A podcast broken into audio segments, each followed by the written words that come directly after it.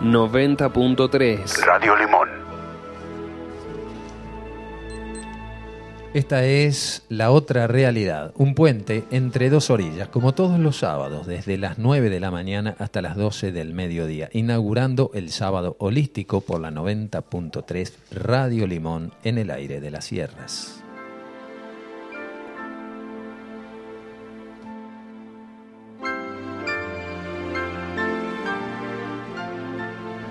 Te recordamos nuestros números para ponerte en contacto con nosotros o hacer alguna pregunta a nuestros entrevistados. El 3548-432-285 o 3548-58-5220. Si estás en el exterior, antepone el signo más 549. Va la característica 3548-58-5220 o 3548-432-285. Un cariño grande para Néstor y Lali allí en La Falda. Vamos, Néstor. A Mirta Pech, buen día, escuchando atenta, hermoso día de sol, dice allá por Totoras. Feliz cumple para Neiva. Cuántos saludos para Neiva. Qué bien, ahí está, feliz cumple, hermoso día para ella, que lo pueda disfrutar. Gracias también a Marta Isabel Mío desde Paraná, Sergio Izquierdo desde Goya Corriente, a la Ale y el Emi desde Santo Tomé, ahí acompañándonos como todos los sábados, gente fiel a Radio Limón. Bien, vamos a ir dándoles las bienvenidas a nuestro invitado para el día de hoy, una persona que es un referente por sus estudios desde su juventud hasta el presente y que bueno, vamos a ir conversando con él, Alejandro Prat, que pasó por la Escuela Arcana de Alice Bailey, por la teosofía, por la metafísica, miembro activo del FISI, que era la fundación de don Pedro Romaniuk. En fin, un peregrino de las artes espirituales. Buen día, Alejandro, ¿cómo estás? Buen día, Oscar, buen día, gente. La verdad que un honor estar acá con vos. Bueno, sabemos que sos un referente fundamental de lo que siempre decimos que es este centro energético espiritual y de la descendencia de lo que siempre denominamos nosotros el padre espiritual de Capilla del Monte, que fue y es Ángel Cristo Agoglani, ¿no? Bien, bueno, muchas gracias en el nombre de mi padre. En el mío hay muchos referentes aquí que podrían dar mucho más predicamento que en mi caso particular. Simplemente como vos, un peregrino de la vida, andamos de paso y tratando de poner siempre lo mejor para que el hombre salga a veces de esta crisálida en la que nos encontramos, ¿no? Para, como decía Alberto Cortés, ahí extender las alas y volar a través de los castillos en el aire que creamos, que algunos lo ven como ilusiones y para nosotros son una realidad abstracta muchas veces.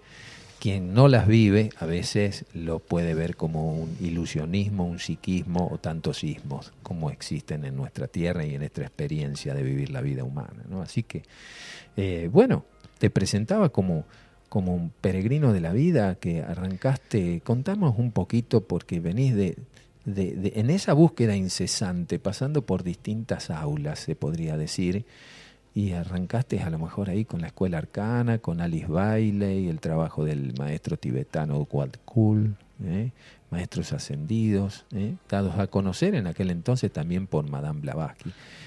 ¿Cómo iniciaste todo esto? ¿Qué te motivó? ¿Qué hubo adentro de Alejandro a salir a veces de lo común que eran las religiones o son las religiones todavía? Y después de años uno se da cuenta, en este sendero eterno que son las vidas, ¿no?, que hay un pedido del alma y que este pedido del alma se manifiesta a veces con un vacío. Esta especie como de falta de un sentido a la vida, que no es una pulsión de suicidio ni nada por el estilo, sino que es una posibilidad de una búsqueda intensa y superior. Y en esto nos dimos cuenta que esa especie de vacuidad empezaba a alimentarse con lo que era la espiritualidad, ¿no? Y es una búsqueda gigantesca y hermosísima, podemos decir, ¿no? Un camino sin retorno. Exacto. Y en las posibilidades de esta búsqueda, bueno, empezamos a comprender tantas cosas. Es tan maravilloso este despertar que no termina nunca, no es un despertar total, no es que uno se ilumina, sino que son pequeños escalones en una escalera eterna. Y bueno, es así que iniciamos esto con la Escuela Arcana, que nos enseñaba, aparte de este paquete gigantesco, adquirimos todos los libros de la Escuela Arcana. No lo terminamos de leer porque si uno ve lo que es el fuego... He tratado el fuego cósmico, sí, bueno, medio sí. Como que asusta, ¿no? Sí, son unos tomos que tenés que llevar un carrito para llevar. Sí. Sí. En la mudanza nunca nos vamos a olvidar, era una caja de libros de Alice Bailey, nada más. Y te dicen, ¿qué pusiste acá adentro que pesa tanto, no? Sí, sí. Y eso es el conocimiento exacto. No pesa el instrumento para adquirirlo a veces, ¿no? Exactamente. Y bueno, ahí aprendimos lo que es la meditación con pensamiento simiente, que no es una meditación que busca, digamos, estar estático mentalmente, sino que busca con un pensamiento, como dice esta meditación, introducirse en distintas ideas, emociones, y es maravilloso, ¿no? Uh-huh. Y es así que, bueno, en esta escuela nos tomaban, por así decirlo, una especie de examen todos los meses, y uno realmente... Tenía que estudiar, no era ir y calentar la silla. Exactamente. Uh-huh. Es un estudio, digamos, muy profundo, interno, ¿no? Y fue maravilloso, ¿no? ¿Quién era tu instructor para honrarlo? No, en la escuela... Había varios. Sí, eran 2 o 3 personas que ya deben haber partido. Estamos hablando de hace 30 y pico de años de atrás. Yo creo que ya deben haber partido y eran gente muy mayor, ¿no? Ajá. Y me acuerdo de las caras, no me acuerdo de los nombres, ¿no? Las bases de aquello, ¿no? Sí. En tiempos en donde no era fácil abrir la puerta a una escuela que no sea, a lo mejor, no sé... la escuela Basilio o alguna de las religiones. Claro, exactamente. Por las persecuciones, por lo que significaba a veces reunirse para buscar el conocimiento y ser malinterpretados como sediciosos. Exactamente. Veces, ¿no? Y entender algo fundamental que hoy quizá con esta apertura que da Internet, los youtubers, se ha olvidado un poco, ¿no? Y se ha justificado que la existencia de un gobierno positivo del planeta. Uh-huh. Yo digo, no se puede creer cómo tenemos una visión de vaso medio vacío. Muy fragmentada. Sí, esto, hay un escenario en esta vida, en esta 3D, que está preparado para evolucionar. O sea, en el paraíso, creemos, donde todo es bienestar, este gimnasio que es el músculo de la espiritualidad no se desarrolla. Tiene que haber circunstancias, ¿no? Y es esto, ¿no? Que este gobierno tira y afloja en circunstancias como para que este jardín de infantes, porque ni siquiera estamos en la primaria, sí, que es el planeta Tierra, empiece a dar sus pasos evolutivos, ¿no?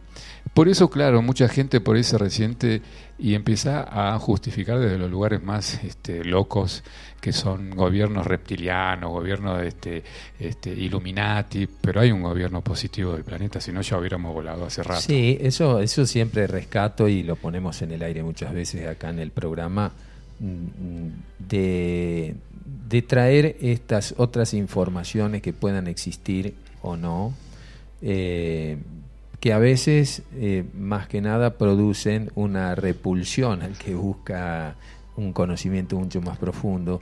Y sin embargo, nosotros apuntamos a esa otra parte, digamos, ¿no? Al trabajo de la luz, al trabajo del gobierno celeste central, al trabajo de una jerarquía espiritual que pasó también en alguna oportunidad hace tiempo por el paso como humanos, ¿no? Exactamente. A veces nosotros comentamos una anécdota que es tan simple, tan tonta, y a veces no se interpreta, ¿no? Que es la anécdota de Jesús caminando con sus discípulos al lado de un perro muerto, podrido, ¿no? Y claro, los discípulos tratando de proteger a su maestro, dice, maestro, por favor, no vengas por acá que está... Agusanado. Y pasa Jesús, por supuesto, este gigante espiritual, dice, pero qué bellos dientes tiene, ¿no? Ah, sí. Esta visión conocía esta anécdota constructiva... De siempre, ver lo positivo. Siempre. Bueno, de acá sale quizá esta idea de una manipulación que es muy profundo para hablarlo, ¿no? Una manipulación genética de la humanidad, ¿no? Que también habla Erx, ¿no? De esta rectificación del ADN. Sí, sí, hemos también abordado ese tema aquí cuando se habla del nuevo orden mundial y se lo relaciona con una alteración del código genético, entonces se lo paraleliza un poco con lo que decía Saruma, hablando del GNA, un nuevo código genético que nada tiene que ver con estas experiencias genéticas que quiere hacer cierta élite. Exactamente. Sabés que, bueno, en esta larga historia aparece en nuestra vida un maestro hindú, bueno, era muy elevado, y como era muy elevado señalaba muy pocas cositas, ¿no? Como para que nosotros pudiéramos seguir un camino sin manipularnos, ¿no? Uh-huh. Porque es el gran trabajo nuestro eso, ¿no? Es como en la escuela, uno tiene que estudiar y volcar en las clases lo que el maestro enseña, pero después los pasos los damos nosotros. En la práctica, claro. Bueno, este maestro nos comentó de que tenemos que leer un libro, ¿no? Mensajeros del Alba, de Bárbara Marciniak. Ah, sí, de Bárbara Marciniak. Realmente cuando lo leo yo dije, ¿qué me quiso dar este hombre? Yo no entendí nada en ese momento. Claro, yo, porque venías también muy de otra escuela, a lo mejor, donde no se abordaba en esa tónica, ¿no? Exactamente. Después le puse a esta postura interna mía, ¿no? La máquina de picar carne, digo. Destruir un mensaje, ¿no? Esto es tan grande que recuerdo frases como la de Buda, ¿no? Que decía que el hombre está dormido y sueña los peores de las pesadillas, creer que está despierto. No. La peor de las pesadillas es creer que está despierto. Exactamente. Qué grande que es esa frase, ¿no? Y es así que en este libro aparece nombrando esta manipulación genética, y es muy específica, y estamos tan dormidos que justamente en una ocasión hicimos un programa de radio con esta dirección: un noticiero de buenas noticias. Claro. No existen. Vos sabés que cuando empezamos el programa de La Otra Realidad, tenía entre una de las sugerencias a la audiencia que pasaran buenas noticias que le pasan a ellos. Bueno, era prácticamente nula, eran muy poquitas las personas que decían estoy bien o me pasó esto, algo positivo, porque tenemos que crear también nosotros esa onda de buenas noticias, porque se compró de que no venden, pero como nosotros no queremos vender nada, ¿cierto? Entre una cosa y otra elegimos mucha gente que pasa momentos muy felices, que pueden ser también contagiosos, ¿cierto? Pueden ser inspirativos, y claro, no hay, como que el otro está cooptado, pero nosotros hacemos lo suficiente para dar buenas noticias. Exacto. Bueno, la vuelvo a tirar al aire y ahora pásenme buenas noticias, si las tienen ahí, ¿no? Porque hay muchas cosas, ¿eh? Hay que saber buscar. Sabés que en la escena ufológica hablamos constantemente de esto, ¿no? Desde hace 10 años toda la información que tiramos es positiva. El fenómeno Omni con una visión espiritual y positiva, porque justamente queremos colocar en la balanza lo contrario de lo que es la gran masa, digamos, sensacionalista, que es los youtubers, ¿no? Tienen esta zanahoria, la atracción de lo oscuro, lo nefasto, lo manipulador y todo esto, y dijimos, hay cantidad de casos bellísimos, hermosos. Y siguiendo con lo de Bárbara Marciniak, ¿sabés qué? Esto más o menos lo explica un poco. Hablaba de que originalmente el ser humano tenía 12 hebras. Actualmente tenemos 2 hebras. Por eso digo, qué increíble hablar a Agoglani en su momento de un cambio genético y que en el otro punto del planeta alguien esté hablando de algo por el estilo. Esto es increíble. Hay una señal muy fuerte, ¿no? Uh-huh. Entonces, de este lugar es una pulsión natural. Siempre decimos, ¿no? Uno está en la cola de algo. Está en la cola del banco, en la cola de lo que sea. Y empieza. Ay, a mí me duele la rodilla porque... Ay, pero yo la cintura la tengo... No, mañana viene un frío, pero pasado va a ser peor. ¿Cuánto te dio el colesterol? Hacemos ranking del colesterol, ¿no? Exacto. No, y escuchá este tema. Qué bueno lo que instalás, Alejandro. Es muy bueno porque... tenemos que empezar a activar el consciente cerebral derecho. Acá para está, sintetizar, ¿no? Acá está la clave, por favor. Esto, constantemente estamos hablando de esto. Mirá lo que hicimos, Oscar. Tenemos una cámara Kirlian. Hoy está medio complicado porque usaba rollo de fotos de la vieja época. Que ya no... es muy debe difícil. Debe costar conseguirlo. Sí. ¿No? Y después hay un segundo paso que hay que revelarlo. Claro. Otro problema. Uh-huh. Bueno, hace un par de años hicimos una prueba. Sacamos foto a todo el mundo que vino en la cena ufológica. Vino como 40 personas. O sea, fue bastante nutrido. Concurrido. Sí. Pero hicimos este experimento. Dijimos, bueno... vamos a sacar una foto con pensamiento dirigido. Entonces, cada vez que se sentaba la persona, yo le decía, por favor, concéntrate, trata de elevar la conciencia en estado meditativo, le daba un tiempito, viste que se pone la mano en una cajita, se va pasando uno por vez. Bueno, vinieron instructores de yoga, astrólogos, reikistas, shiatsu, qué sé yo, sanadores. Todas las escuelas. Sí. Adivina cuánta gente...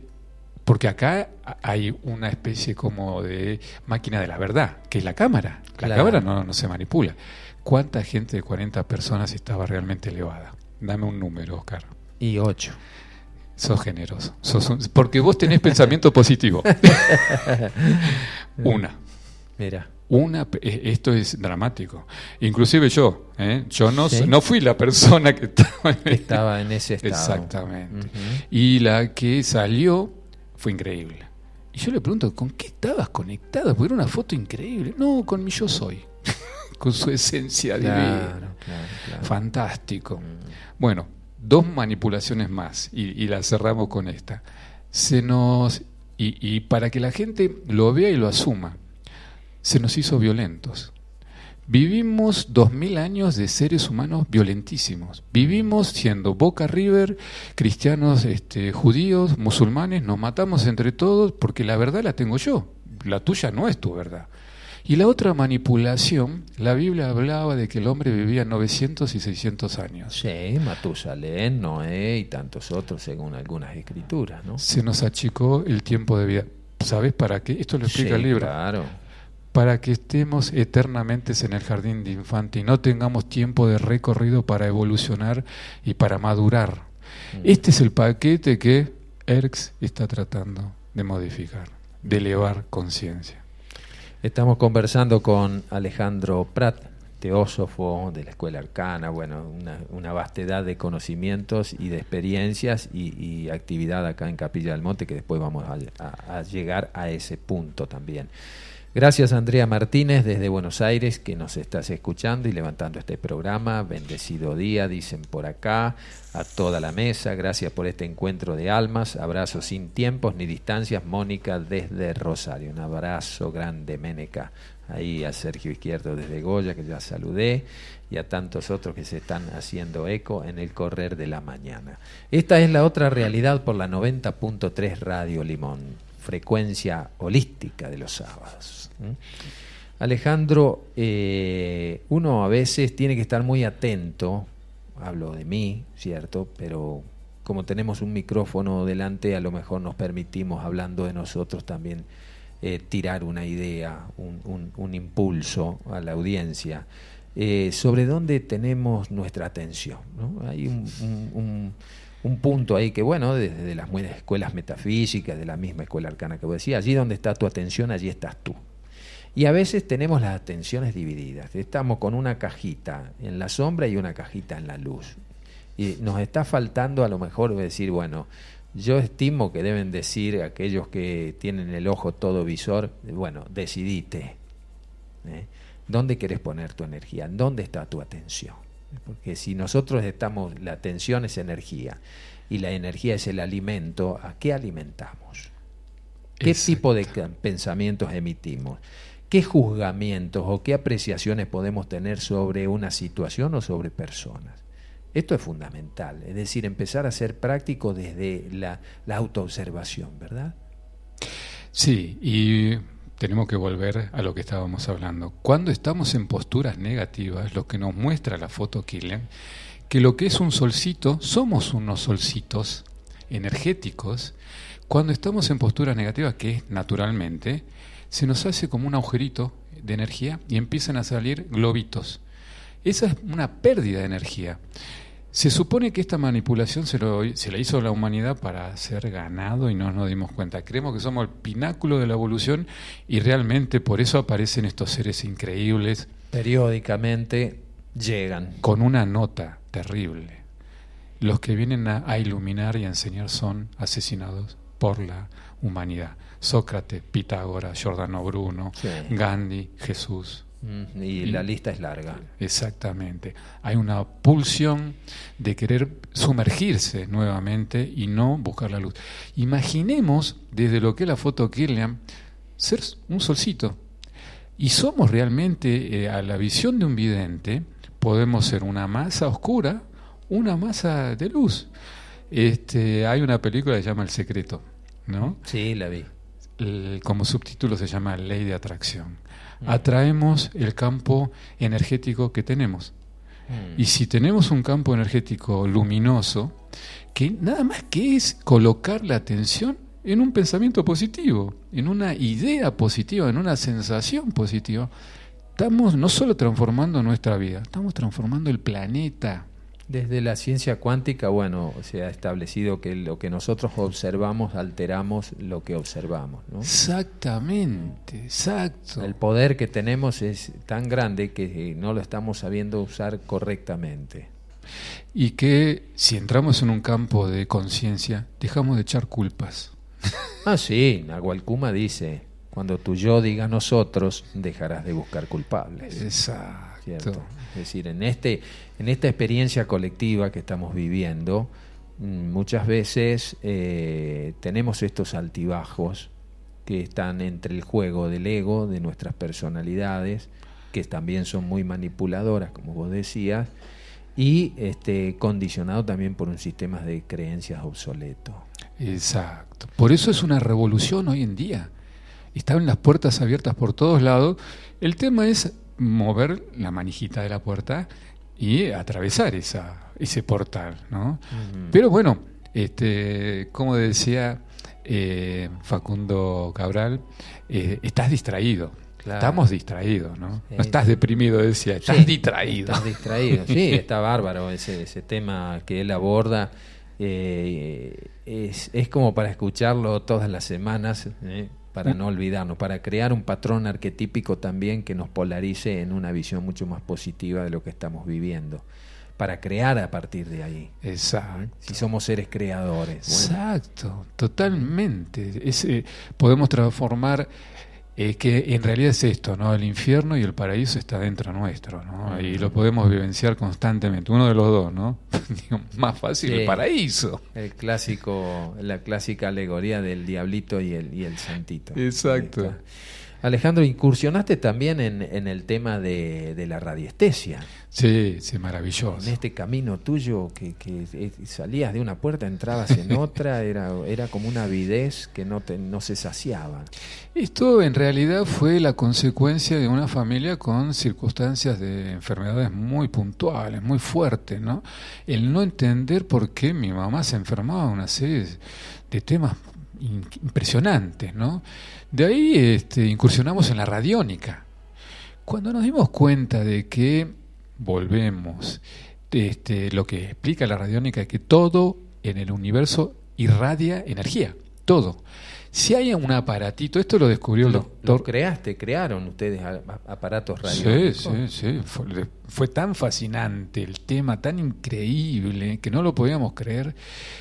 De acá viene que todo esto que vibra tiene una frecuencia, y si se decodifica con un aparato electrónico, si se le pone un número, si se lo interpreta con un número, se le puede mandar la onda contraria. Entonces estamos trabajando sobre campos energéticos que corresponden a enfermedades también. Entonces, contanos esto, me interesa muchísimo y seguramente a la audiencia también. No, esto es increíble. La historia de la radiónica es increíble. Don Pedro Romaniuk incursionaba mucho en la radiónica, ¿no? Sí, ¿cómo? Se la conocía total y absolutamente.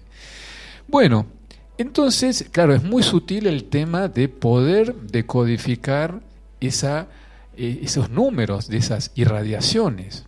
Entonces había unos aparatos medios extraños que eran detectores táctiles, se llamaban. No lo vamos a explicar porque no se va a entender mucho. Se frotaba un lugar donde se sentía una pegajosidad y se movían unas perillas, y ahí se iba decodificando lo que es un número de frecuencia. Ahora se hizo un poco más fácil con radiestesia, por eso tuvimos que aprender radiestesia. Para graficar esa perilla que vos decís, ¿va de 0 a 1000? No, de 0 a 10. De 0 a 10, bueno, y se hace una, porque se usa varias perillas.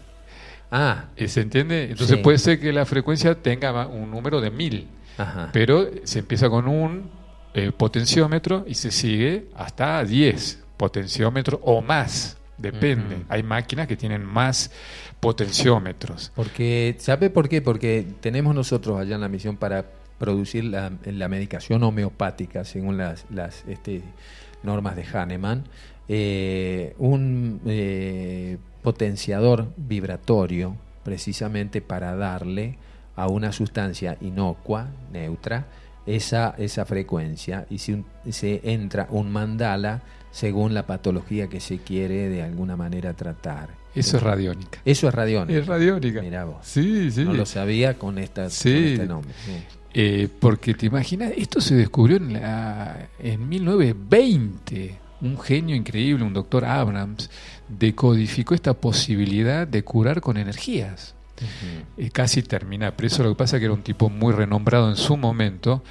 Y todos los que dan estos pasos evolutivos gigantes siempre tienen algo en contra, ¿no? Pero digamos como que el riesgo es grande. Así claro, como es grande el beneficio, también lo es el riesgo, porque bueno, no se quiere salir de este sistema, ¿no? Exactamente. Sí. Bueno, es como que la radiónica fue evolucionando. Una vez que se decodifica esa frecuencia X, esa dolencia, esa problemática, se pone la frecuencia contraria. Ajá. O sea, contrarrestar la frecuencia inversa. Y se está trabajando sobre eso. Ahora, es muy fuerte entender que no se toca a la persona y que se trabaja a distancia, porque hay una ley, se llama ley de resonancia. Todo lo que corresponde a nosotros es como nosotros. Entonces, estos eran pasos que se iban descubriendo. Entonces el doctor Abrams en un momento dado se da cuenta que si con un trozo de papel, con saliva o con sangre de la persona, estaba trabajando sobre la persona. Esto era increíble. Bien cuántico. Exactamente. Estamos hablando de hace 100 y pico de años. O sea, quién sabe si los egipcios a lo mejor seguro que sabían esto, los atlantes seguro. Bueno, es así que empezaron a salir, por supuesto, los detractores. Detractores. Muchos terminaron presos y mucho se trabajó para que se tapara todo esto. ¿Por qué? Porque después se descubrió lo que ustedes están usando en Santa Isabel, que se puede crear medicación homeopática y florales. La máquina lo crea. Sí, claro. Y funciona perfectamente, como si fuese el original. Es más, la máquina copia. Ni siquiera se le pone la frecuencia, se pone en uno de los potes el elemento madre y se pone en el otro y se copia y funciona exactamente igual. Sí, sí, sí. En mi caso, prácticamente nuestros hijos los criamos todo con la homeopatía a través de una máquina que nos trajo un hermano amigo médico que muy devoto de Sai Baba, las trajo de allá desde la India. Repartió algunas y nosotros toda la vida hicimos eso y lo seguimos haciendo, esos medicamentos sin costo alguno, y todo es por contribución o gratuitamente a las personas, y funcionan muy bien, ¿cierto? Y todavía se sigue utilizando eso. Siguieron los pasos, esto fue increíble. A alguien se le ocurrió, bueno, si funciona con una foto, ¿por qué no funciona con un campo? Y eso es lo que hicieron estos genios, ¿cierto? Metieron en un mandala, en una tarjeta, un mandala con la codificación que corresponde a contrarrestar la patología. Exactamente. Pero ¿qué pasó? En Estados Unidos se empezó a usar en forma masiva las máquinas radiónicas para la agricultura.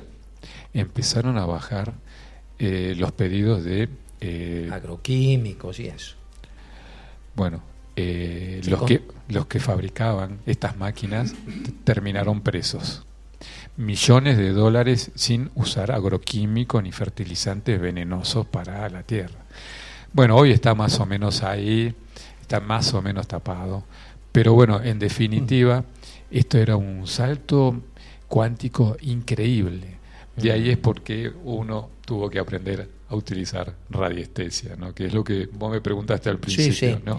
Y probablemente a veces estos agroglifos que salen en los campos de trigo, de cereales, sobre todo en Inglaterra, muy curioso que sea ahí también, ¿cierto? Aunque los hay en otros lugares de Europa.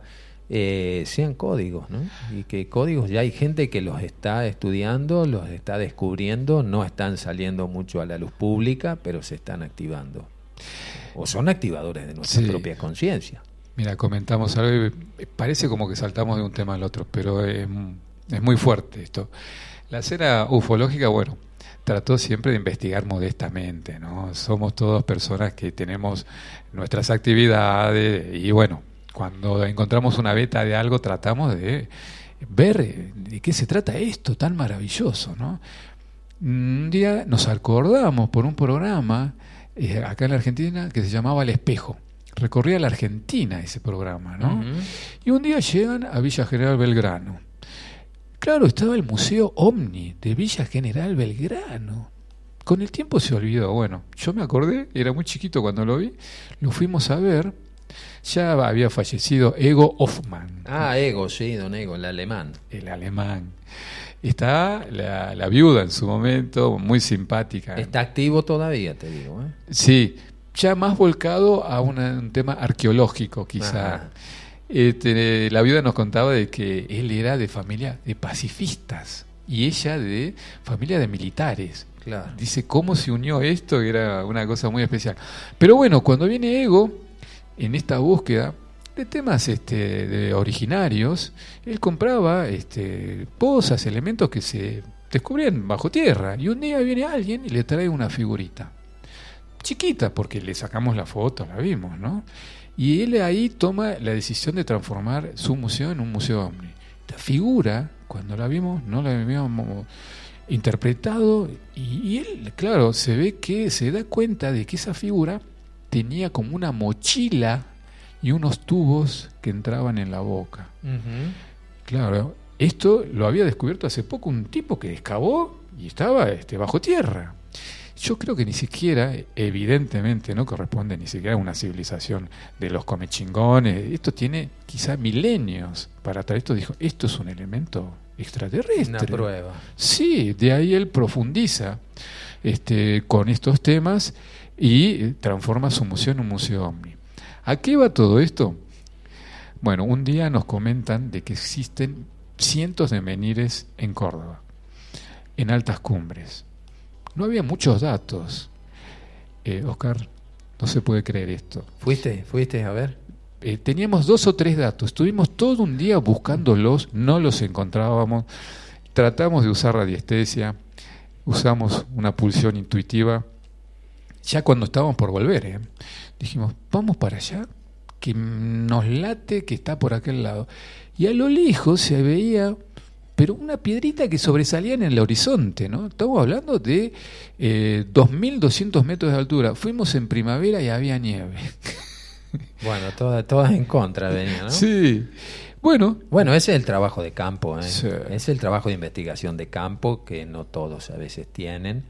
Y bueno, hay que honrar a esas personas que siempre resalta JJ Benítez, el trabajo de campo, el de ir, el de invertir, el de perder tu tiempo, entre comillas, perder, a lo mejor estamos ganando, ¿cierto?